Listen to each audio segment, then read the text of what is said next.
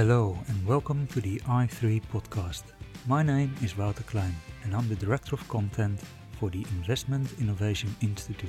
For more information about our educational forums for institutional investors, please visit our website at www.i3-invest.com. There you can also subscribe to our complimentary newsletter i3 Insights in which we discuss investment strategy and asset allocation questions with asset owners around the world. Now, as you all know, we love our disclaimers in this industry, so here's ours. This recording is for educational purposes only. It does not constitute financial advice. Please enjoy the show.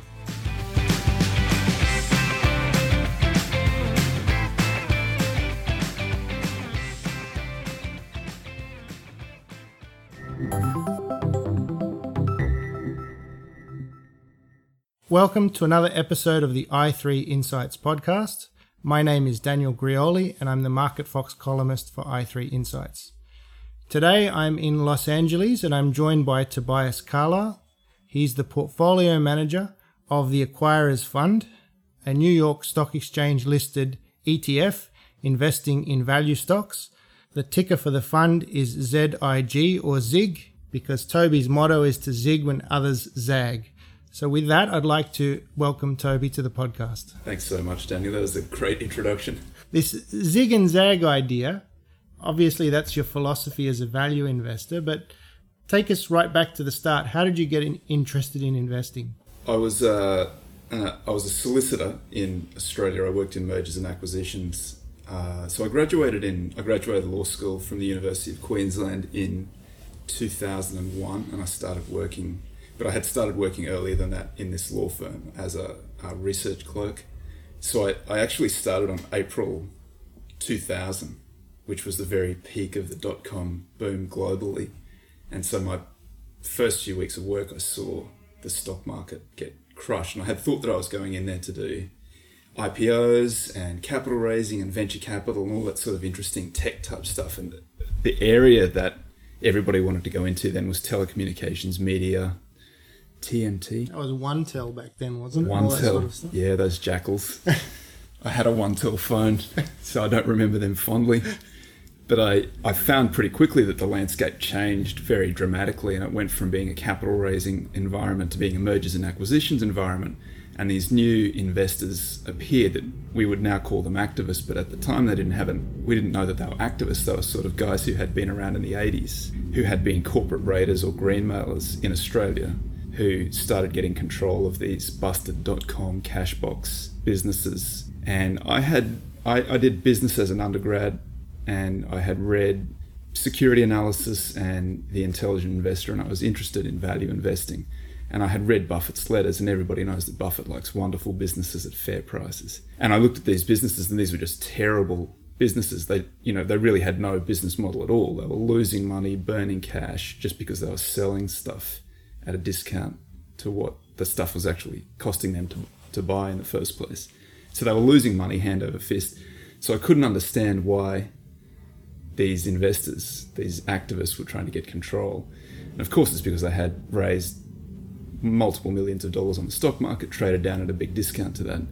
And then they could go in and they knew that they could just stop the business. And then all of a sudden, you have a listed company with shares that you can use to take over other companies. You've got cash that you can use, and so they tax losses.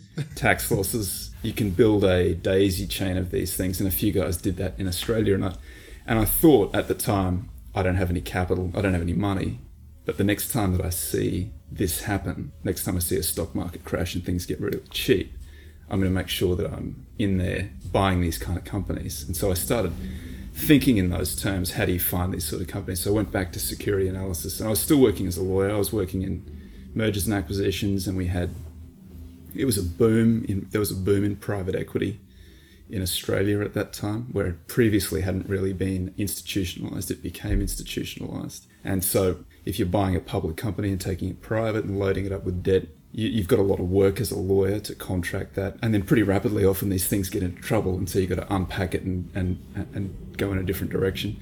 So I found that a really fascinating experience, and the activism, I don't think at the time was institutionalized in Australia. It may be now, but at the time it was still basically individual guys who were who had other jobs. I think it was Farooq Khan, the Desert Raider.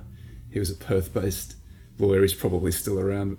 But after all of that, so I sort of, I, to the extent that I have any skills that are transferable from law to investing, they were they were understanding um, activism, understanding how the the valuation of a company for a private equity firm, and then you know the understanding the contracting process or the the disclosures to get control. So I I started focusing my efforts there. Read more on the deep value side, which is companies when they get into a lot of trouble, often trade down because there's a question whether they survive or not. The question's not is this a good business? The question is, will this be a business in a year or so? Will it be alive in a year or so? So I started. That, that's that's the way I conducted my research. And at the the 2007 bust, when that finally rolled around, I saw those net nets appear, or sorry, the sub liquidation value companies appear again on a global basis. And I started trying to buy those and did very well, buying them in the states and in Australia to the extent that I could find them in Australia. There were a handful around, but there were sort of a hundred hundreds in the states at the time.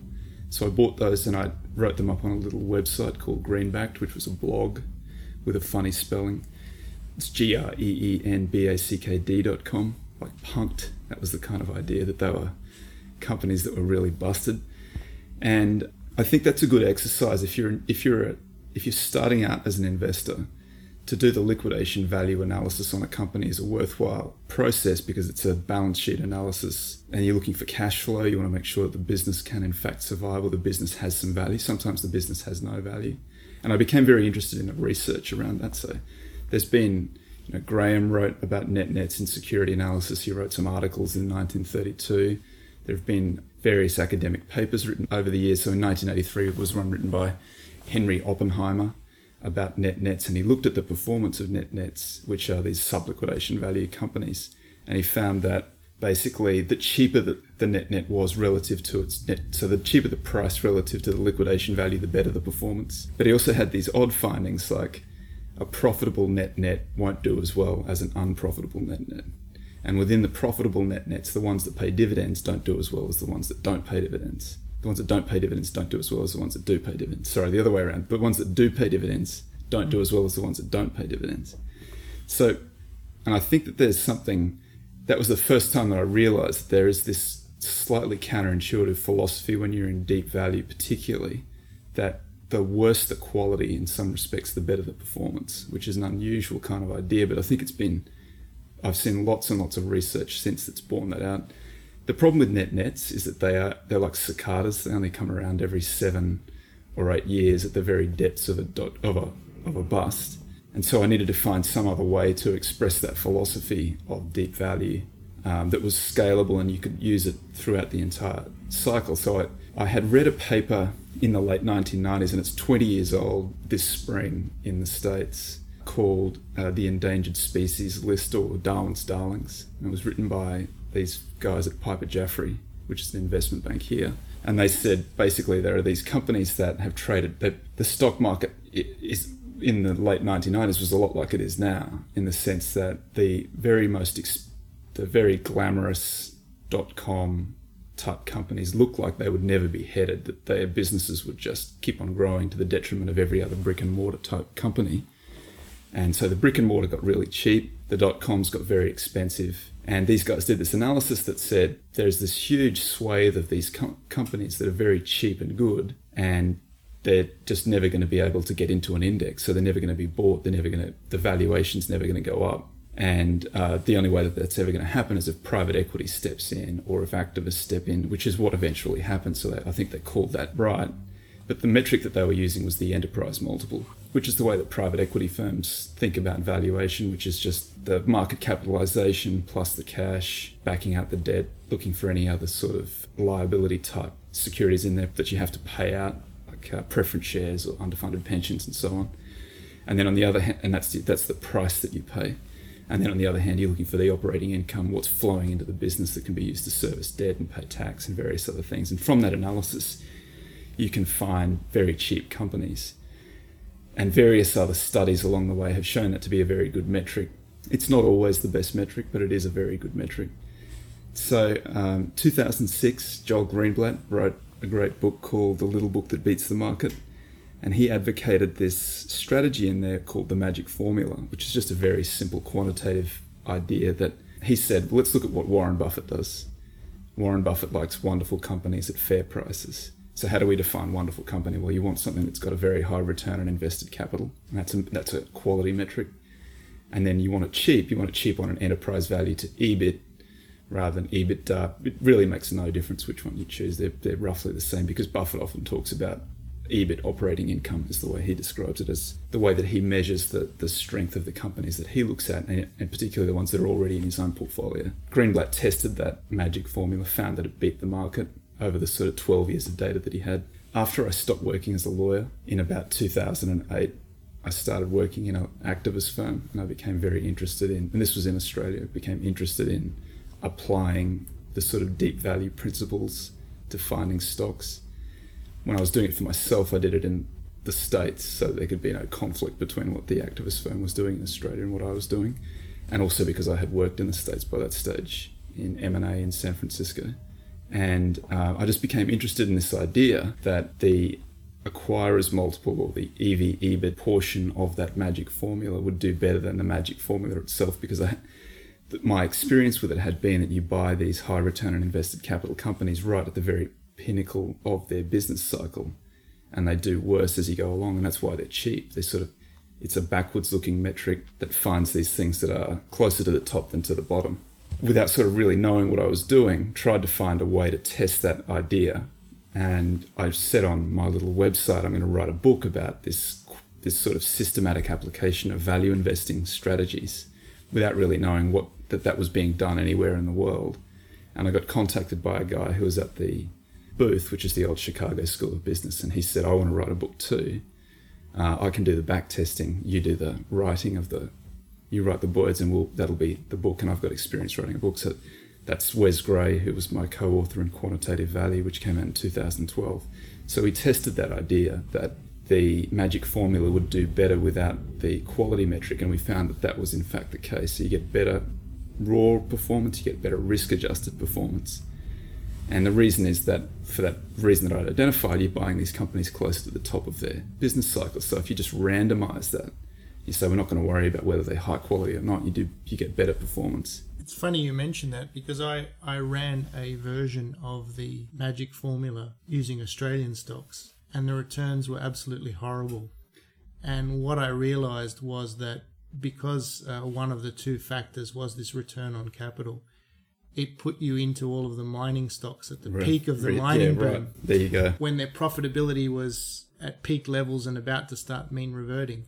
And I think from memory, I, I, wrote a blog post on it. You underperformed the ASX 200 by about 5% a year. Yeah, ouch. Because you, got on the wrong side of this cycle. So what that I after after quantitative value came out, I, I became very interested in that idea that mean reversion in businesses was as powerful as mean reversion in so that value investors are trying to take advantage of mean reversion by buying stocks that are trading at a unusual valuation relative to other stocks on the, on the market. And then I thought, well, this is probably something that exists in in business cycles as well. And so I, that's basically been my philosophy to try to identify companies that are at a business nadir at the bottom of their business cycle and also at a valuation nadir, so closer to the, the lower ratios that you would see over a full cycle. And then you get both the advantage of the expansion in the in the multiple and the uh, the underlying business doing better. And so that that's been my philosophy for sort of the last decade or so has been to try to apply that. And I, I call that the acquirer's multiple, just so I can, just as a sort of simple way for for people to understand what I'm doing. There's more to it than that. We do a full valuation and we it's a holistic examination of the balance sheet and the cash flow statements.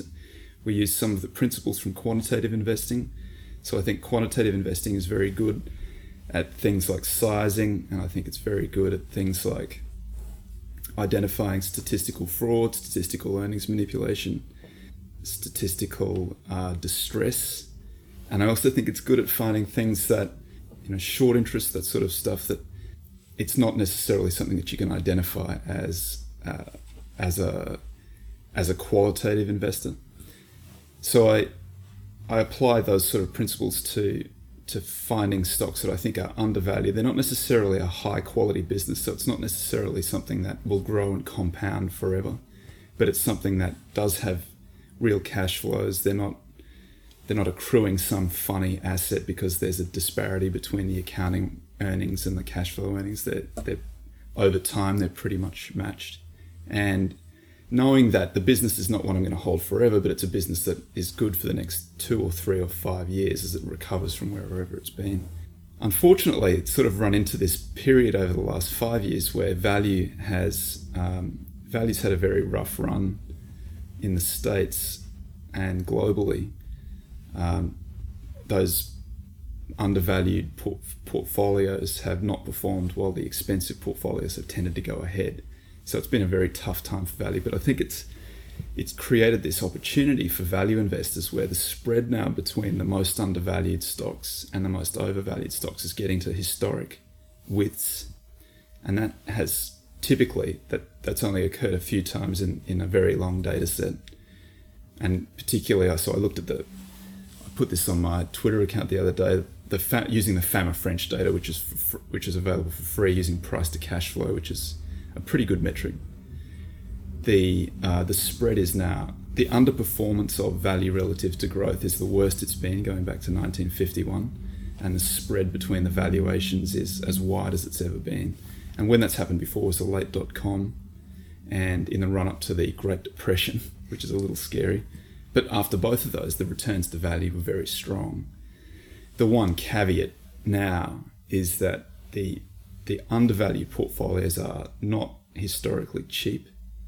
They're, they're, they're expensive. It's just that the overvalued portfolios are extremely expensive. So that's what creates the spread. So to capture it, I think you need to be long short. I think that's an interesting point you raise about the difference between relative and absolute valuation because I know when I looked at it, historically, that cheapest quintile of value we use a PE, sort of traded on a six or seven PE, um, whereas now that cheapest quintile of value is trading on I think sort of a 12 to 13 kind of PE. So it's it's roughly double, um, which I guess shows that if you're just buying cheap stocks long only, the potential returns have got to be that much lower. And then you could argue maybe the risks are also higher if it's true that some of these companies will actually be disrupted and their businesses won't recover. So long only value kind of looks tough. And when people say to me, oh, value is going to outperform growth, I think if that happens, it's probably going to be more growth stumbling rather than these stocks taking off. But this idea of capturing the spread rather than the market return, I think is interesting. So, how do you go about creating a long short portfolio?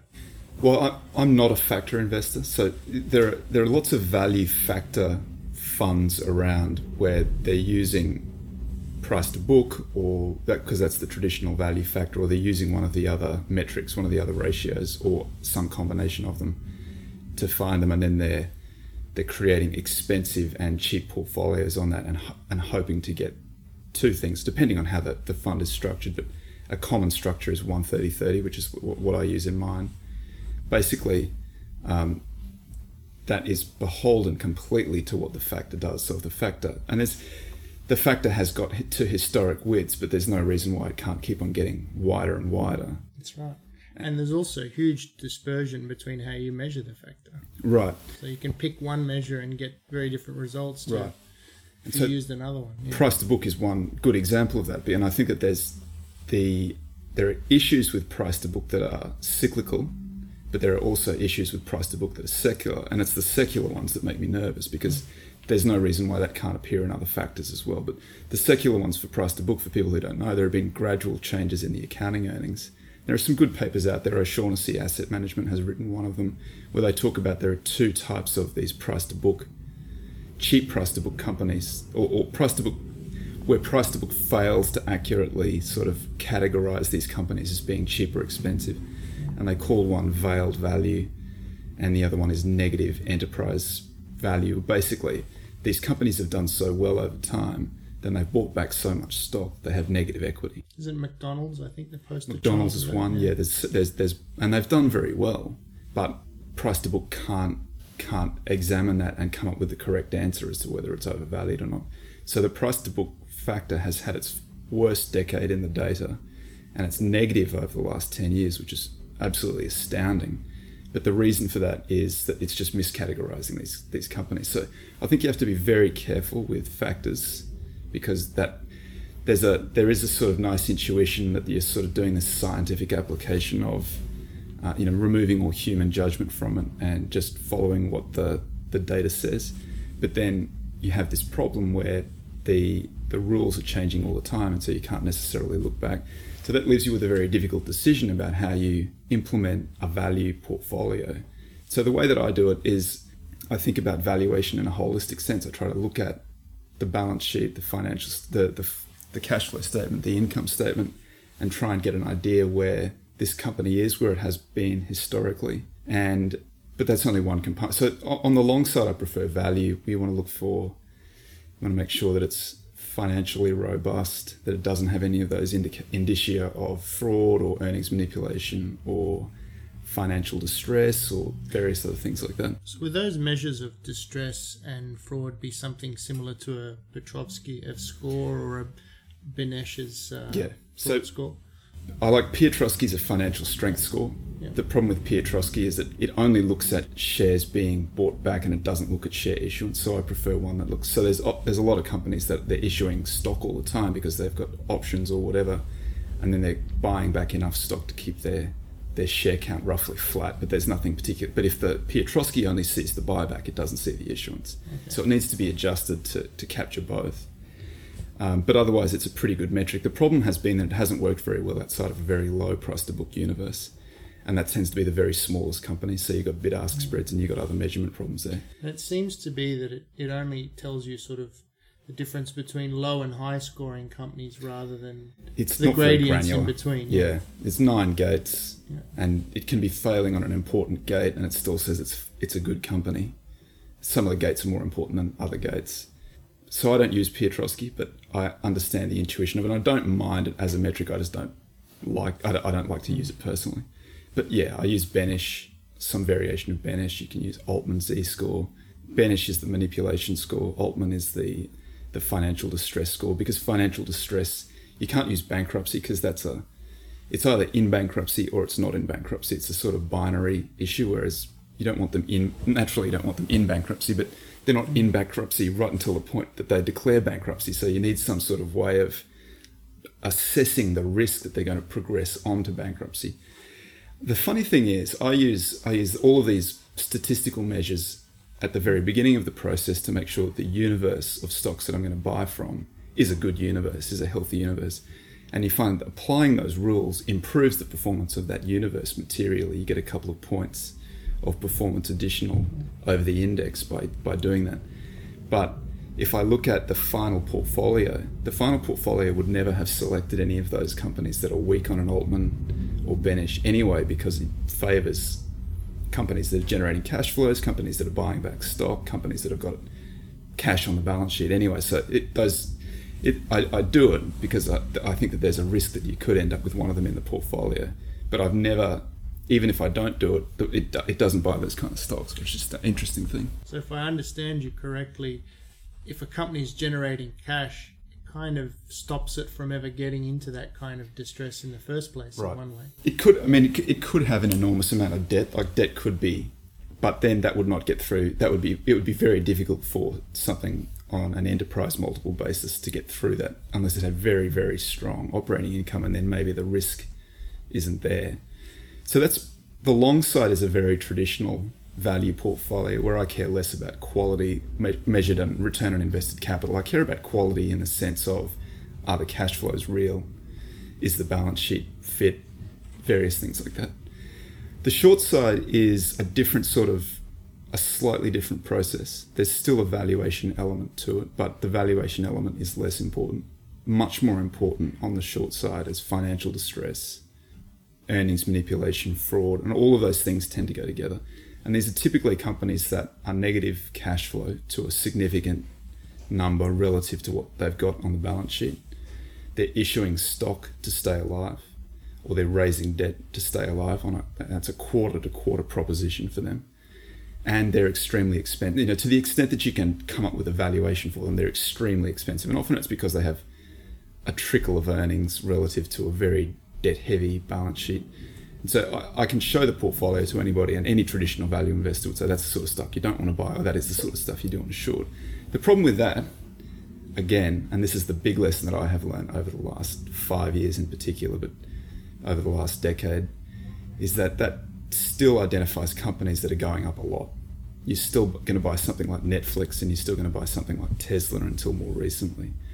The the thing that I have done, the, the thing that I implemented about five years ago that has kept me out of a lot of that stuff is just to, just to add in a momentum overlay on top of that. And I use a very, very simple momentum overlay. I just say, is the stock below where it was a year ago? Because I think that what that, that demonstrates, or the rationale for it might be that the investor appetite for the story or the narrative that has propped up that stock has now gone away. So that's kept me out of. I, have never gone close to buying Netflix, but you might look at Netflix's balance sheet and say, well, there's a lot of debt on that balance sheet. It's still got a pretty good business, but it's burning a lot of cash too. You might think that same way about Amazon as well. I think Amazon is a very good business, and there's no debt on that balance sheet. That's no net debt on that balance sheet but that is that lots of people have tried to short Amazon over the years. They've tried to short Netflix and been carried out feet first. Try to short Lululemon is another one. So it just keeps you out of those kind of um, front page glamour stocks. One of the interesting case studies I think is it kept me out of Tesla for a very long time, but about um, Q3 last year, Tesla came into the screen because it hadn't been hadn't done anything for a year, and Tesla's got a very junky balance sheet. It's got negative cash flows. Tesla's in a lot of distress. And the funny thing is, because I'm active on Twitter, I see there are two groups on Twitter. There's this group that describe themselves as Tesla Q. So for those people who don't know, in in the states, when a company goes into bankruptcy but it's still traded, it gets a Q at the end of its ticker indicating that it's in bankruptcy or that it's going through the the, the, the process. And so these guys have called themselves Tesla Q to say that they think that Tesla's going into bankruptcy. And so they're full of conspiracy theories and they fly drones over. It's it's hilarious. I don't think it's any way to invest, but I do think it's very funny. But I, I don't need to be in that conspiracy group. I don't, I don't think you need a conspiracy. I think that Tesla's financial statements are damning for Tesla, and I don't know necessarily. I don't know what that means, but I do know that it means. I don't know what it means for the business over the very long term. I don't know if it's a zero or not, but I do know that I think it's a good risk-adjusted bet when it's so I, can, I contrast there. I have two automobile stocks in the portfolio at the moment. I've got Fiat Chrysler on the long side and Tesla on the short side. Now Tesla's market cap is twice Fiat Chrysler's. It's got a lot more debt in there and it's got negative cash flow, whereas Fiat Chrysler's got about two billion dollars in debt, but it generates six and a half billion dollars in operating income every time every year, so it can pay off its debt three times over every year whereas Tesla's got more debt and $200 million in negative free cash flow. So I, and, and, and Tesla issues stock to stay alive, whereas Fiat Chrysler has been buying back stock and spinning out assets and various other things like that.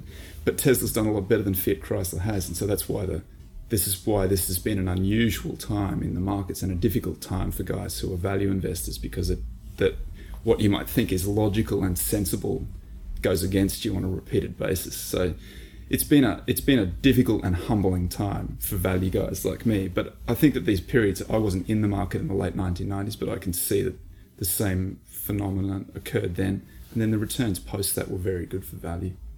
You reminded me of a story talking about shorting. So uh, back in 2015, I went to uh, Columbia Business School to do the, the executive version of the value investing program. And we used a case study method, and one of the stocks that we used was Amazon. And so Bruce Greenwald is out there talking about you know, Amazon, how, how overvalued it is, how it's just insane. So I put my hand up, being the smart Alec that I am, and asked the question okay, well, if you hate it so much, are you short it? And turns out he was big time. He had a, a huge position. He went on to elaborate on on why and how big and how he was able to scale that position up even if it went against him, etc. And about a year later, I ran into an industry colleague who'd also been to the same program in 2016. And I asked him, I said, So is Bruce still talking about being short Amazon? and he mentioned that it was still one of the case studies in the course, but Bruce was singing a very different tune because he he'd been taken out in a big way by it. He had to he was forced to cover at a very very large loss, and uh, the the point that he told his the class was he still believed it was overvalued, but some stocks, you know, it's very difficult to short a cult. Right. That you know, if it just has this core of people that are willing to to fund the business's growth at a very low return, it's it's hard to fight that. The difficulty is, and I, this is just something that I've observed over the last ten years, five years in particular, is that if you have these companies that, so just I mentioned Netflix before as having a junky balance sheet, but I do think the underlying economics of, of Netflix's business are interesting, but the growth rate is very high too. True also of Amazon. I think Amazon is a phenomenal business underneath the hood. Mm. And it's growing also at a very it could be rate. profitable today if they stopped reinvesting. Right, exactly yeah. right. Yeah. So that's what, and Amazon is run like a private company. They try to minimize their taxes. They try to minimize all of that sort of stuff. It's very cleverly run, which is why, which is why Bezos is so wealthy. But if you look at something like Netflix, if you're short and it's if it's at whatever silly whatever silly multiple it's at, if you're short and the next financial the next reporting period shows that they've grown 30% and those multiples just the multiple remains the same, you're going to be 30% behind on that short. So that's what happens to these businesses. They get they are silly expensive, but because their growth is so high, you're always short that fundamental growth, even though you personally think it's the, the multiple is too high. It's just it's a losing proposition. Mm. So I, I, studied guys like uh, Chanos and Einhorn. Einhorn sort of in the negative sense, and Chanos in the positive sense. Chanos's returns are phenomenal. He's been around for a very long time. He's been through lots of different market cycles. How does Chanos generate such good returns, being a, mostly a short? He's a short only guy, but their portfolios aren't necessarily structured that way. How does he do that? Whereas Einhorn sort of seems to step on rakes over and over again. And I think that Chanos is less interested in shorting on valuation. That's not the way you short. I think the way that Chanos likes to short is what I've set up before. You're looking for, you want financial distress, you want fraud, you want stock being issued all the time. All of those things are on your side. They're in your favor as a short. Whereas if you're shorting on valuation, some of those things are against you. You get a guy who's charismatic enough running the business, like Musk, for example. He can always talk it. He's a phenomenal entrepreneur. He's very charismatic. The next time they go to raise capital, there's probably a pretty good chance that they get it done. In Tesla, though, I think they either get it done at a much lower valuation, in which case I don't mind being short. Yeah, your comments about integrating momentum into the short side reminded me of a, a book that I read called uh, Dead Companies Walking mm-hmm. by Scott Fearon. Yeah. And he made the point that in terms of the hit rate shorting, you're much better off looking for companies that are already, you know, a price decline and that have declining revenues and other metrics in the business that are going against them. That even though you don't get the same reward as if you pick a company at its peak, your your success rate on your shorts goes up, and that more than compensates for a slightly lower return. The other thing that I like to do is just to keep the positions very small. So a short in my portfolio is one percent at inception, and then rebalanced back to one percent on a regular basis. Because that's that's the other problem that you have with a short. If you're wrong and it keeps on going against you, it just gets bigger and bigger. The problem gets bigger and bigger, and you have to deal with that problem at some stage and take that loss. So you have to, for me, to deal with that properly. I do that on a systematic basis. It just has to get paired back. And then you want the performance of that short portfolio as a whole. That's the way that I examine the performance. So, And then I look at that, I look at that short portfolio and I say, well, is that do the are the characteristics of the companies in that short portfolio a better short than shorting the index, which might be a safer way of doing it? And the, the answer is always unavoidably yes, because they're carrying so much debt, they've got terrible cash flows, and I might contrast that with my long portfolio. So they're extremely expensive, they're losing a lot of cash, they're heavily indebted, they're issuing stock, whereas my long portfolio is the other. So I, I think about it at a portfolio level, um, I think about it at an individual stock level, and I think that that's the the only way to do it because you have to recognize that there is a lot of risk in shorting. Would also increase your dividend yield, wouldn't it? Because I'm guessing most of the stocks you're shorting wouldn't pay dividends or would pay low dividends, and that frees up capital to buy more of the value stocks, which I'm guessing pay higher dividends. So the dividend yield on my long portfolio was close to five percent. I don't actually, I don't, I don't use dividend yield as a metric. This is just something that that's just a that's a side effect, if you like. That that's not what I've identified. The short portfolio, the dividend yield is 0.15. It's base, basis points. It, it is a little surprising that some of them pay dividends. The, one of the problems with with running an ETF is that those dividend payments are charged against the expense ratio. So my management fee in the div- in the in the ETF is 79 basis points, but the expense ratio is 94 basis points. And the reason for that is there's 15 basis points of of dividend yield against me, but I don't get the dividend yield credited to me on the on the long side, unfortunately, because you know it's 130 long at five percent. It's a very material portion of of income into the fund. Mm-hmm. So um, yeah, they're, they're definitely lower dividend paying, but I would prefer that that was zero. I'm interested to ask you about why you chose to launch the fund as an ETF, because uh, with ETFs, I guess, started out as largely a passive vehicle, and then there was obviously the move to smart beta and alternative indexes, and now you've seen a few active managers sort of dub, uh, dabble in the format. Um, why did you choose to go ETF as opposed to mutual fund or some other structure? ETF has a very significant capital gains tax advantage that uh, that the mutual fund or an LP or a managed account don't have, and that is any of those mutual fund LP managed account in the states are flow through. So if the manager makes a sale and there's a capital gain in that, that capital gain flows out to the investor who holds it in an ETF because they have this create redeem custom basket uh, they use the create redeem function of the custom basket basically that you, you, can leak out the capital gains through some losses and some and uh, if it's managed properly over the course of the year there should be no capital gain for the investor who holds it. So i think it makes it a phenomenal investment for someone who's holding it in a taxable account that you don't get that capital gain put to you because that's very very material you can look at some of the mutual funds that have been around for a long time that they've got big gains in Apple or whatever it might be. And if they sell those and they put them to you, you can be economically negative on that position, even though it might still be trading roughly where it was. So that was the that's the main reason for doing it that way. There's also sort of a philosophical reason that I think that the trend in asset management is towards lower fees and more liquid products. The problem for uh, you know, limited partnership is a it's a complicated um, contracting process. It's roughly 200 pages. You've got to give what ten, what's often a high net worth individual, very big document for them to go through with a lot of frightening legal boilerplate in it, and that that often ends the discussion. Particularly if you're like me, you're a smaller manager, an independent manager, got a funny accent in the states, you know. Um, so I, I, thought the way to overcome a lot of those problems is just to make this a, a, much simpler decision, a much simpler investment process. And because I'm sort of I'm not I'm not quantitative, but I am systematic in my approach that does fit into an ETF type structure. So the ETF is actually passive. It's got an index and it, and it follows that index, but I create the index, so I pick the stocks that go into it.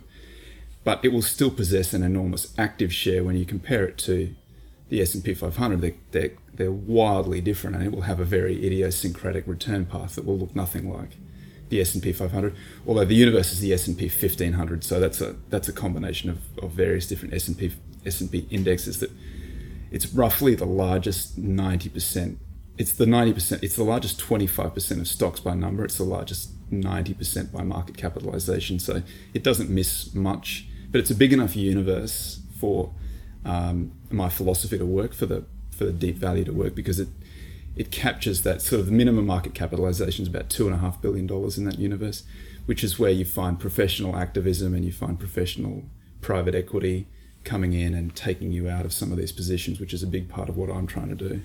So you mentioned that the smallest stock is roughly that two two and a half billion, which in US terms is a small cap company because I think the smaller stock in the S and P 500 is about four billion, is it? I think. Or Yes, it's not. So that. it's it's not. It, it could be even bigger than that. I'm not. I, I don't know the cutoff for the S and P 500, but it's Sure. it's certainly a small cap stock. So you, you so you've got a mix of small and large. How do you approach the sector question? Do you have any sector constraints on your portfolio, or you just go where the, the value and the and the, the fraud or the distress is? That's a great question, and it's uh, it. I spent a lot of time thinking about it because I think that there are many allocators who want you to be sector neutral or um, or or to be close to sector neutral. The problem with it is that and and it's a it's a double edged sword. But in order to um, generate the best outperformance, the best compounding, and I want this to be an alpha strategy. To do that, you have to go where the undervaluation is. Then that means industry concentration, because industries tend to get cheap. Companies get cheap in industries at the same time because every the, whatever is ailing the industry ailing, ails every single stock in there. So you need to be able to get concentrated. In my opinion, that does create a risk that you have some idiosyncratic performance and you're going to have some underperformance. But that's that's sort of a, a feature, not a bug of value that it has that. Um, it does have this idiosyncratic performance path. So in the early 2000s, when the stock market was falling, the undervalued deciles were advancing. And so a lot of value investors who were long only guys in the States made their name getting started around then by generating positive performance in a negative market. And then, you know, the, the, the other side of the coin is what we've seen more recently, where the market is very strong and value has been pretty weak. So it's a double edged sword. And it's ultimately, I think it comes down to the philosophy of the manager. And mine is that I, I think over the long term, the best performance comes from concentrating into the cheap stuff and, and selling out of the, the, the expensive stuff. So for me, I don't use those industry constraints or sector constraints. So in terms of concentration, is your portfolio equally weighted, or I, I do equal weight. And the reason that I do that, I think once you get down to the very pointy end, it's, it's difficult to say that the 30th stock is. So my portfolio is 30 positions long at 4.3% recurring and 30 positions short at 1% each. It's difficult to say that the 30th cheapest stock is much worse than the, the, the, the very cheapest stock. I think that once you're in that sort of, I think my universe is about 1,500 stocks. So 30 stocks is um, the decile's 150, so it's one fifth of that. So it's a very you're already at the very pointy end. So to to say that 30 is worse than one than the first one, I think it's too hard to say that. Mm. And I think that you get enough so you get enough of the rebalancing performance by holding something at 4.3% long. If it goes up, then I can rebalance out of it and I take a little bit of the performance and reinvest it in the cheaper stuff. So you do get that what I call Shannon's demon. You know, Shannon, Claude Shannon, who uh, featured in Fortune's Formula, which is a book about Kelly betting and various other things. Fascinating book, one of my favorite books. And Claude Shannon had this idea where he said, "What if you have these? You can uh, you basically have these uncorrelated or anti-correlated assets, and when one goes down, you allocate to it, and when the other one is going up, you take the money away from that. And over time, you create this Shannon's demon rebalancing effect where uh, you can have a portfolio where the two underlying holdings or the underlying holdings are their performance is negative over time, provided that they're anti-correlated, and the performance of the portfolio can be positive. So there's an enormous amount, and that's what long short value does for you. You get that Shannon's demon across the long and the short, and you also get the Shannon's demon by rebalancing uh, by rebalancing the uh, the long portfolio. So I try to I want that advantage. I want as much advantage as I can possibly get in the portfolio. So I'm glad you brought up Shannon's demon, and he was actually a great investor. Mm. His long-term returns were phenomenal, um, but he didn't rebalance though. But I think that was maybe due to the fact that commissions were very high when he was investing, and that would have played a part. We never sold stock. Yeah. So he was because he was at MIT, I think he was at Bell Labs and possibly MIT, but he knew a lot. Of, he knew the guys who eventually who set up Motorola, and he knew all of these techs, the, the guys who founded these companies, and he put some money in, and then he let it compound, and so his portfolio was like ninety percent Motorola when he passed away, but he had these other holdings too, and he held them for twenty five years, and he was up 1,000 times on, on many of these positions. But he held one that I think his worst performer, he was up like 50 times on it or something like that. It's not bad. I'll take those kinds of uh, opportunity costs any day. But he didn't take the Shannon's Demon philosophy into his own portfolio. But he did come up with the idea, Yeah. so I give him credit Yeah, for it. it's, it's interesting because if I'm remembering the story correctly, uh, Paul Samuelson attended his presentation of that idea, and there was a long running uh, feud between Samuelson and the various proponents of Ke- of the Kelly criterion. Right.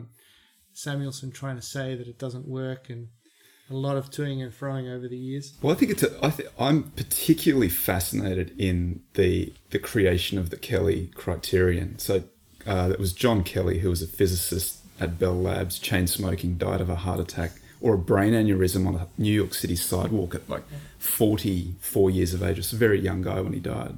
He he put the the theory of it. So Claude Shannon invented information theory, which is one and zero on and off, which basically gives rise to every bit of computing that we have, the Boolean operators and all that sort of uh, decision. The, the, the basically the the logic for all computers is it came out of Claude Shannon, and so and he worked at Bell Labs, and so uh, John Kelly had to write his paper as if it was a Bell Labs paper. So he had to write in the context of a communication. So he was in, he's interested in betting because he's a betting he's a gambling Texan, but he has to write this paper as if it's like a formal Bell Labs research paper into a noisy telephone line, and that's so Fortune's formula describes it as being, I think it was horse racing, but the paper itself, which you can find online, and I grabbed it and had, a- had a read of it. He talks about it as being a noisy. Uh, there's a baseball game going on, and you're able to get a message from the baseball game over this telephone line, and it tells you whether the team has won or lost, and you're then able to make a bet before that information gets to the bookie. So you you know the answer, so you can go and bet with absolute certainty how much of your bankroll should you bet, and if you're absolutely certain, the answer is you should bet 100% of your bankroll. That's an easy decision to make. But what if it's a noisy telephone line and you can't hear, you can't quite pick up whether they won or not. So now you think that they won, but you have some sort of degree of uncertainty about whether they won or not. How much then should you bet? And obviously, you don't bet your whole bankroll because you'd be wiped out. So he was kind of interested in how you uh, maximize the geometric rate of growth of your portfolio given these uncertainty criterion. And he worked out that it's the edge over the odds. So, what do you think? What, what is your personal information over the odds that you're offered? And it's kind of fascinating because you can plug in any idea into this and come up with an answer, and that's how much of your you should bet no more than that amount. Basically, is what Kelly tells you. It tells you the outer limit of how much you should bet. So I like it in in a value investing context because Buffett, because he's so smart, picks up on this idea, and then he starts sort of applying some variation of Kelly as an investor, and uh, so does the the mathematician from Irvine, probably beat the dealer. Ed Thorp. Ed Thorp picks it up, right, applies it in blackjack, then applies it in the markets. And it seems like a pretty good idea. Mohnish Pabrai writes The Dhandho Investor, which is this book, and he talks about, you know, he understands what Buffett says, he tries to apply Kelly. He says, he, and he gives the example of Stewart Enterprises, which was this funeral home. And he said at the time that he conducted this, he had this three scenarios for this valuation, and it fell out that he should put 90% of his portfolio into this thing. And he said at the time he didn't do it because he didn't know about it and he only put in 10%, which I think was actually the right decision and 90% was the wrong decision. But the most fascinating part of it is that it becomes this very popular idea in value investing. And so Ed Thorp's son goes to the Value Investing Congress in Pasadena and he hears everybody talking about Kelly. And he comes home and he says, Dad, everybody's now using the thing that you popularized because Kelly did never get to use it. Ed Thorp's Yeah. the guy who used it in, in, in real life. And Thorp immediately says, Well, that's wrong. And Thorp's a mathematician, so he Yeah. writes this mathematical proof showing why value investing, value investors applying Kelly are doing it in the wrong way. And they're obviously, as soon as you start trying to use it, you become aware of all the limitations for it. You can't you can't get anywhere near mathematical certainty. It's with- heavily dependent on correlation. If things are, co- if you, you you you really want to be using it with bets that are uncorrelated from each other. So in blackjack or in any, it's only ever used with one bet on at a time. So it's bets in series, but nobody invests that way. You you invest in parallel. You've got a whole number of positions in your portfolio, and because the nature of Kelly is that any positive expectation bet should have some small portion of your portfolio, you need to start looking at every single asset class in the world and including some portion of that in your portfolio. So you probably should have some gilts, you should probably have some treasuries, you should probably have lots of these other positions, and then that naturally scales down how big you can get in any given position, even if you think it's a good risk adjusted bet. So that was his main point. He also said it ignores the possibility of black swans. Basically, well, it's heavily just, reliant on subjective probability, and and, and that's that's the that's the that's what I was referring to before. And so the first time you try to apply it, you're like, well, you can. I think you can reverse engineer the odds that you're offered because you can look at what you can look at the market versus your position where where it's priced relative to its value. But then, what's your private information? That's much much harder to kind of get any certainty around. So it doesn't really work in a practical sense for value investors. I think equal weighting is as valid as sort of sizing into bigger positions, better, what you think are your better positions? Well, I think uh, particularly in the context of your fund, you know, even if you're equally weighting on the long side and ending up with 4.33% in each stock, in most cases that's going to be multiples of what the market weight of that stock right. is. Right. So, in terms of taking an active bet, it's still going to be a very active bet. It's a massively active bet because it's 30 long and 30 short out of a 1500 stock universe. So it's it's already right. I'm, I'm hoping that I'm right in the very extremes of that universe, and so the performance of it partially it'll be it will be it, you just can't get away from the value factor. It will be tied to the value factor because I'm a value guy, and that's the way it's going to perform. But it's also going to have this idiosyncratic performance that is just the randomness of that portfolio my own influence on that randomness. So when you were testing this, you you mentioned the idea of you know hopefully some activists and uh, private equity people taking some of the companies out. When you were testing this idea, sort of how often did that happen where you'd own something that would get acquired? Because the holding period, so the rebalancing that I'm doing in the portfolio is quarterly, the holding periods are reasonably short. So the actual uh, the likelihood, and that it's 30 positions, you know, long out of out of 1500. So the likelihood that something gets taken out is actually very low. It's about two percent, is what I've found so what, what tends what tends to happen often is that there's just some improvement in the underlying business, or um, the valuation just gets recognised as being too stretched, and just the market naturally sort of goes back in the other direction, or management does something. Management takes some step to buy back some stock or to sell something off or try to pay down some debt because that's something that I'm looking for. I want them paying down debt or I want negative investing cash flows, which means that the the cash is being paid out to debt or to buy back stock. So the, the likelihood that it gets hit is actually quite low, and it's much more likely that something else happens. But I still think, because I'm, I think that I'm thinking like a private equity investor or an activist, that that intuition is right, and that if it becomes cheap enough, if the, the sort of cord between valuation and price gets too stretched or breaks, then you do have that possibility of these guys stepping in and doing something. So you mentioned as well how uh, EV to EBITDA is the the acquirer's multiple that's at the heart of the valuation process. And we see every day new and strange abuses of EV EBITDA. I'm thinking of WeWork and community adjusted EV EBITDA. Perhaps you can tell our listeners, because obviously you're looking at this uh, very closely, you know, what are some of these tricks that people are using to try and massage the multiple and, and what does that mean for investors? There are many there are many problems with using EV. I use EBIT, operating income EBIT, but I've tested EBIT and EBITDA, and they're they're uh, they're identical in a back test. Basically, that there's just it's noise the difference between the two, but it has been to, to EBIT's advantage over over years. So Buffett has a criticism. Buffett and Munger have criticisms of of EBITDA. Uh, and their criticisms are one is that when the company gives you its calculation of EBITDA, EBITDA is a non GAAP measure, it's not an accounting measure. It's something that you have to reconstruct. If you let management give you their estimate of EBITDA, it's going to be highly favorable to the company. And then you have these crazy applications of EBITDA, which are the community adjusted EBITDA, all that sort of nonsense. I would never see them and they don't factor into my valuation. I'm doing my own calculation of operating earnings. And there, there are various little ways that I have to be careful to make sure that I'm getting the best estimate that I can get.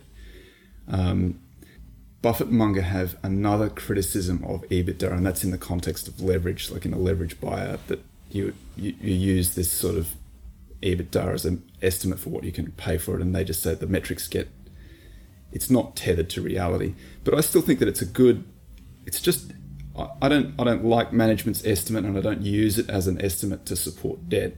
I'm just trying to get an idea. I'm just looking through beyond what the the capital structure, tax, and interest are doing to that flow, and trying to get the best performance out of, or get the most accurate picture of what is happening. But the um, every time I mention the fact that I like EBITDA, the first thing that everybody says is, you know what Buffett and Munger say about it. And of course I know, but their criticisms are valid criticisms, but they're not criticisms of using the metric. But it's interesting too that they criticize it, but John Malone, who's obviously in very high respect by held in very high respect right. by Buffett, he pioneered it because he had these, and it's entirely appropriate to what he was doing because he was saying you buy these assets that are long-lived assets that you got to you've got to um, you've got to depreciate these assets, and it hides the value, the true economic picture of what these assets are doing, which is they are generating enormous amounts of cash flow once they're or EBIT. I use EBITDA as the accounting version of cash flow, and you can compare it to cash flow, but cash flow is also an imperfect metric. Free cash flow is an imperfect metric because it reflects what management's doing with dividends and other things. Cash flow itself is an imperfect metric because it's just reconstructed from the income statement. It's not. It's not it's not something that sits there out there like an independent check on what the company's doing. It's a recon- it's a reverse engineering of what the accountants say the operating income is. Even having said all of that, when you apply that enterprise multiple or acquirers multiple, as I like to call it, to any given company, because the accounting of the company, each each company has its own idiosyncratic accounting, it's unique accounting, and some companies, some industries always look better on an accounting basis than the economic reality of the underlying business. And one example of that is insurance.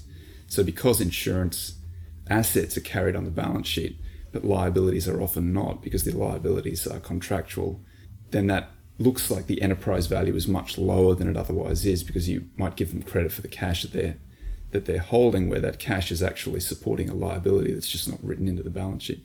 So I want to be careful that, and this is part that I have a screening process and then I have a second step, which is a forensic accounting diligence. And I use, I hesitate to say this because it's very faddish to do this, but it is a part of the process and it is an important part of the process. But there is a machine learning component that looks at management's discussion and, analysis, the MD&A section and the notes to pull out anything in there. Are there con- convert? Is there convertible debt?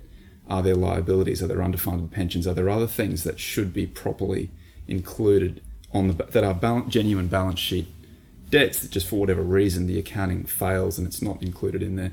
So I think that's that's a trap if you're using that multiple, and I recognise that as a trap. So I'm very careful to to um, to make sure that it doesn't get fooled. So I want the economic reality of the company, whatever the balance, whatever the financial statements say. The financial statements are the first step, but they're not the final step. Thanks for taking us through uh, EV EBIT in more detail. It's um, interesting to understand some of the nuances around how to make the metric work.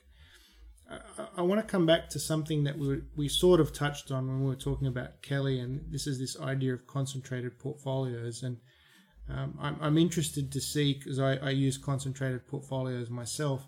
Some of the criticisms of that, and I I read a paper recently published by Vanguard where they were sort of putting out the idea that it's a very small set of stocks that drive the market's total return. So if you look at the stock market's return is negatively skewed, but the returns of individual stocks is positively skewed, and it's these small outliers that account for and the criticism is that you know if you're concentrating and you miss those, then that's it. Right. And therefore, you should be in a passive vehicle, so you know you have at least some money allocated to those stocks.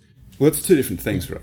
Yeah. That's that. One is one is identifying a problem, and one is proposing a solution. So the problem, I agree that that is a problem. So if you look at a concentrated portfolio, by definition excludes an enormous number of stocks. Now, I say I'm excluding the ones that aren't going to go as well as the ones that I'm including. So I think that that's a good bet. But if we look at the performance history of value portfolios, just using Fama French data, something like that, as I, as I was discussing at the start, clearly there are very long periods where the value portfolios are selecting the wrong stocks because it's going down or not going as well as the rest of the market. And that cycle happens on a regular basis. And I say, and lots of other value guys say, that's what keeps value as a strategy that survives over the very long term because it has these short term periods of underperformance. The next part of what the Vanguard, the man from Vanguard was saying, that's the solution to the problem. So there are lots of different solutions to the problem, but buying an index. So if if I go and look at the index and I look at the way that the index is composed, the composition of the index itself, would I go out and recreate that portfolio? As an investor, would I go and recreate that portfolio for myself? No way, because it's it's it's concentrated into the very biggest and most overvalued stocks, and it doesn't hold enough of the most undervalued stocks. But it is true that it's a very hard index to beat. Most active managers can't beat it, and that's a combination of the cost, the fee in their in their portfolio, but also the fact that they have these behavioral biases that force them to do the wrong thing. And so I, I, think, and Buffett and lots of other guys have dealt with this and said most people are going to be better off in a Vanguard total market fund with the lowest possible fee. And it's sort of partly my arrogance or my bias that I think that a value portfolio should do better than the market over the very long term. And I think that I can construct a value portfolio that will do better than the market over the long term. But there will be long periods of time, like the one we've just gone through, where it will underperform. And so the risk to a value investor and to an investor in a value fund is that underperformance, that active share being negative and leading to, and if you can't handle that underperformance, then be in the index. You're reminding me of a paper that uh, Research Affiliates put out, I think it was Jason Hsu, that showed you know, the common belief was that value investors earn that return at the expense of growth investors. And what he found is they actually earn it at the expense of other value investors. is that right? they can't stick with it. but there's clearly there's a very big behavioral component, and once you once you've bought one stock, you realize how powerful. Like I always say, the stock market is one of the great tools for revealing your own personal psychopathology. What is it that you do wrong in a gambling sense? Yeah. You know, do you like to pyramid up on your bet? Do you like to are you scared out of a position really easily? Are you just sort of bloody minded and every time it goes down you buy more and you do that all the way to zero and vaporize some gigantic portion of your portfolio? So I'm aware I, I'm I'm as filled with those psychopathologies as anybody else is. So how do I then get an advantage over the market where other people have their own biases? And I think one way of doing it is to have an extremely disciplined quasi quantitative systematic approach to doing it.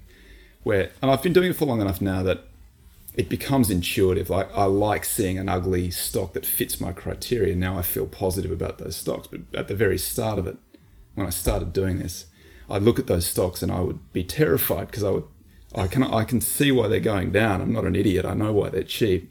But that's the thing. You know, they say, what about this problem that this particular stock has? I say, well, that's why it's cheap. Like you don't get them cheap if they don't have hair on them. That's right. They've got to be cheap, cheap for a reason.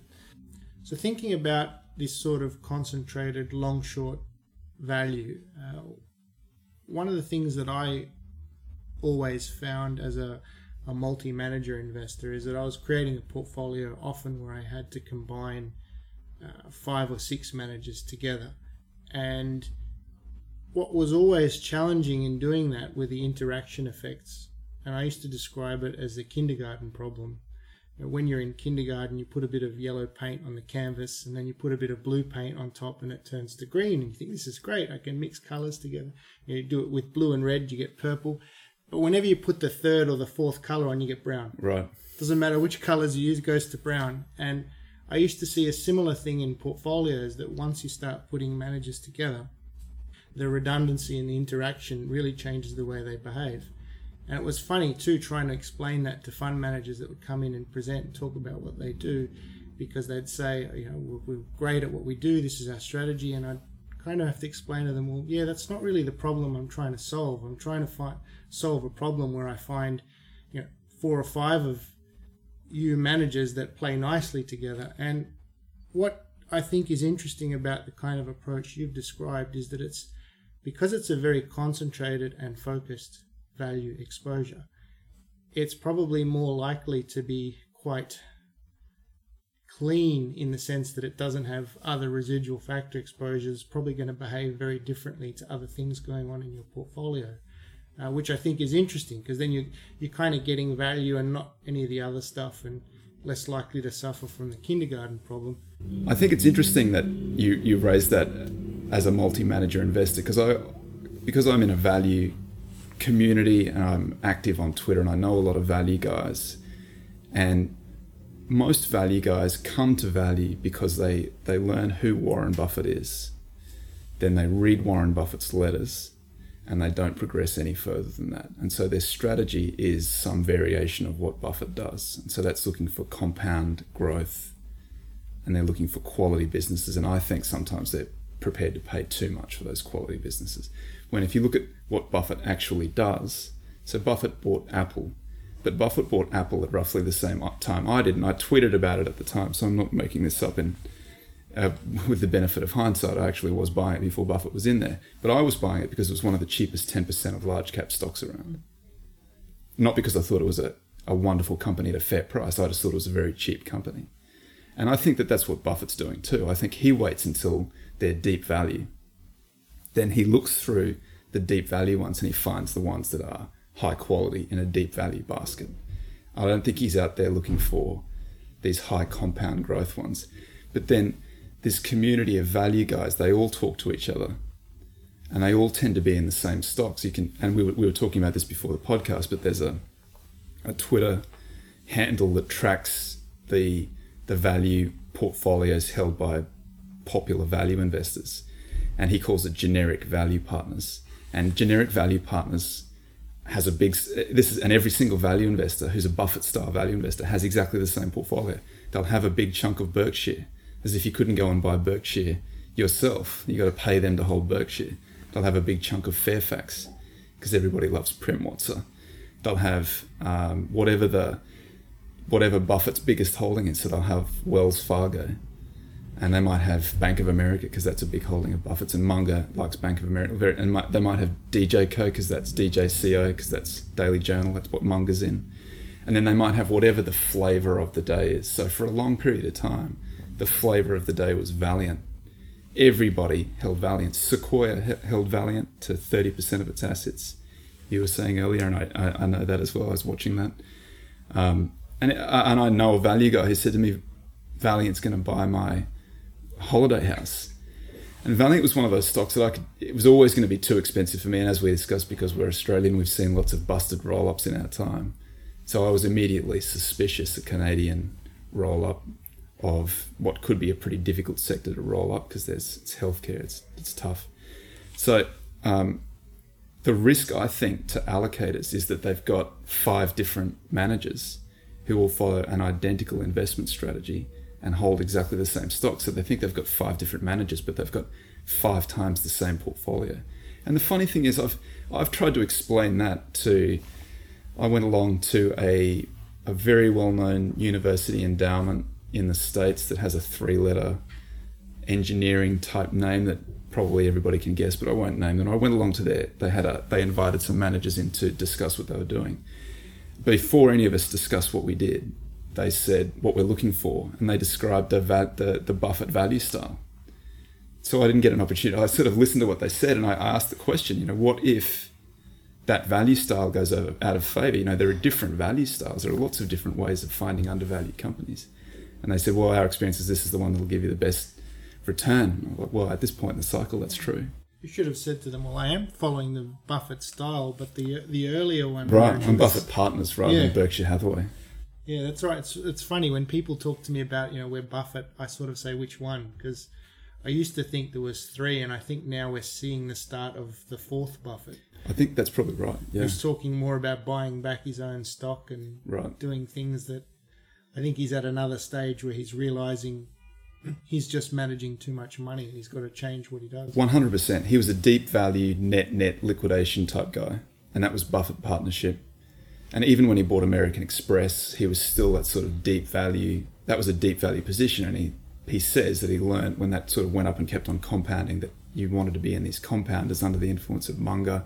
He then went and tried this wonderful company, which seemed to work very well in the in the scenario where he's still buying very cheap and he's got insurance flow. This is a Berkshire Hathaway model rather than Buffett Partners model. And then he simply gets too big and he can't do that with listed stocks anymore. So then he becomes a private equity investor, which is what he has been probably for the last 25 years. And now we're at the point where he's doing something brand new, which is whatever it's going to be. Yeah, don't look at my price to book anymore. It's, it's not right you know, we're going to buy back more stock. And uh, yeah, just a, a, series of these little things he seems to be foreshadowing in his letters that he's, he's shifting again. Some questions that we ask all of our guests. What are some lessons you've learnt the hard way? Every single lesson I've learned, I've learned the hard way because I am incapable of learning from other people's example. And it's the worst thing about me. And I, I am, my wife would say that I'm contrarian to my own detriment but I'm a genuine contrarian. So, and I, we've discussed some of those lessons that I've learned. Just the, the things that I do wrong is that I think that I'm right when I'm in a position and I want to keep on doubling down on the position. And I'm in a short and the short goes against me and I don't want to I don't want to trim the short at all. So I have learned over the last five years in particular that those are dumb things to do. So I've got better at risk management and better at portfolio management rather than um, trying to win on each individual position that I'm taking. So that was the that's been the um, that's been the biggest lesson for me that really that the the name of the game, particularly for a value investor, is longevity, because you do have extended periods of bad performance and you need to be able to survive through those extended periods of bad performance because when the good performance when the good periods for value come it's often at a time when the rest of the market is struggling and so there's a huge advantage to being a good value investor in that kind of market. So I think we're going to see that. I don't know when, and I, I, I hope it's shorter term than longer term, but I get the feeling that we're going to see a market that looks something more like the early 2000s where value does very well and the rest of the market struggles. But how you capture that is going to be the issue. I think it's going to be a long short. You're going to need to be able to arbitrage because you need to be short that junky decile or whatever it is of the market to generate the returns. It's not going to be enough to just be long only. In terms of your investment decision making, what are three tips that you can give our listeners that they can use to improve their investment decision making? So, I, all of my investment decision making is informed by research and backtests.